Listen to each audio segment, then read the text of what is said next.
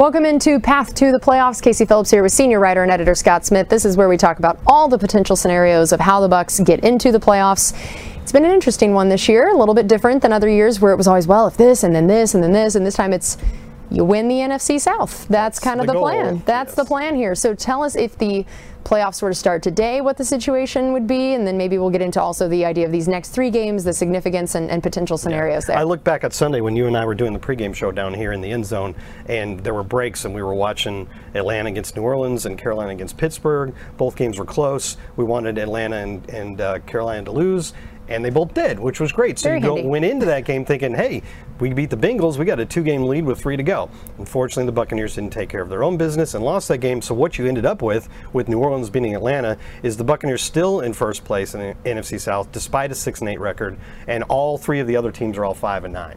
So 3 games to go, 1 game lead. It's a good place to be in. You'd rather be where we are than, say, the Falcons, right. But it still shows you how tenuous it can be. And when it comes down to it, the most important game left on the Bucs' schedule is the Carolina game in week 17, after the Christmas game in Arizona. If the Buccaneers win that game, they have a 98% chance of making the playoffs, wow, no matter what else happens in every other game. If they win that game and either of the other 2 games, they're guaranteed to win the division. Wow. So here's a look at the standings. The 3 teams at the top really kind of solidified. It took Minnesota having the greatest comeback in NFL history to do so, but all 3 of those teams won. San Francisco and Philly in fairly easy fashion over their opponents. Those 3 are pretty much locked in as the 1, 2, 3 seeds. San Francisco could potentially catch Minnesota. Dallas still has a chance to beat Philadelphia for the division, but it's not very likely. They definitely would need to beat Philly this weekend, so it's possible Dallas and Philly could switch spots. And the Giants and the Commanders, the Giants are looking a lot better after beating Washington, and they're pretty close to clinching a playoff spot actually at this point, and just not showing on the screen is Seattle, who's 1 game back of that, and then you got teams like Green Bay.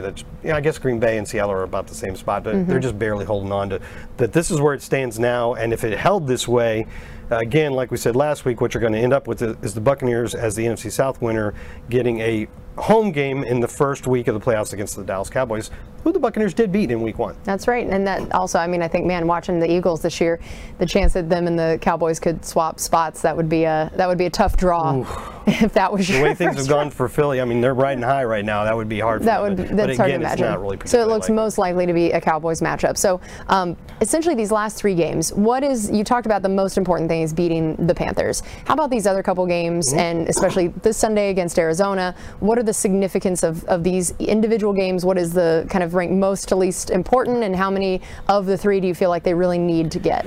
Well, if the Buccaneers win 2, they're probably going to win the division, because to lose it, they would have to have one of the other teams win 3, and even 2 of those teams, I think only Carolina could. If the Buccaneers win 2 because of their head-to-head sweep over New Orleans, and in this scenario, they're not beating Carolina. That means they did beat Atlanta. They have a head-to-head sweep over Atlanta.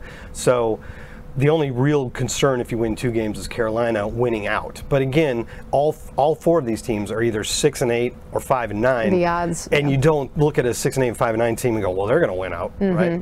It could happen. Yep. But it's not the most likely scenario, right? Right. So obviously, you don't have to be a mathematician to know if the Buccaneers win out, since they have a 1-game lead, they're going to win the division. But Carolina's in the same position, because their winning out would involve beating us and then having a tiebreaker over us. So Carolina and the Buccaneers can both win the division by winning out, that whole control your own destiny thing, which is a little bit misleading.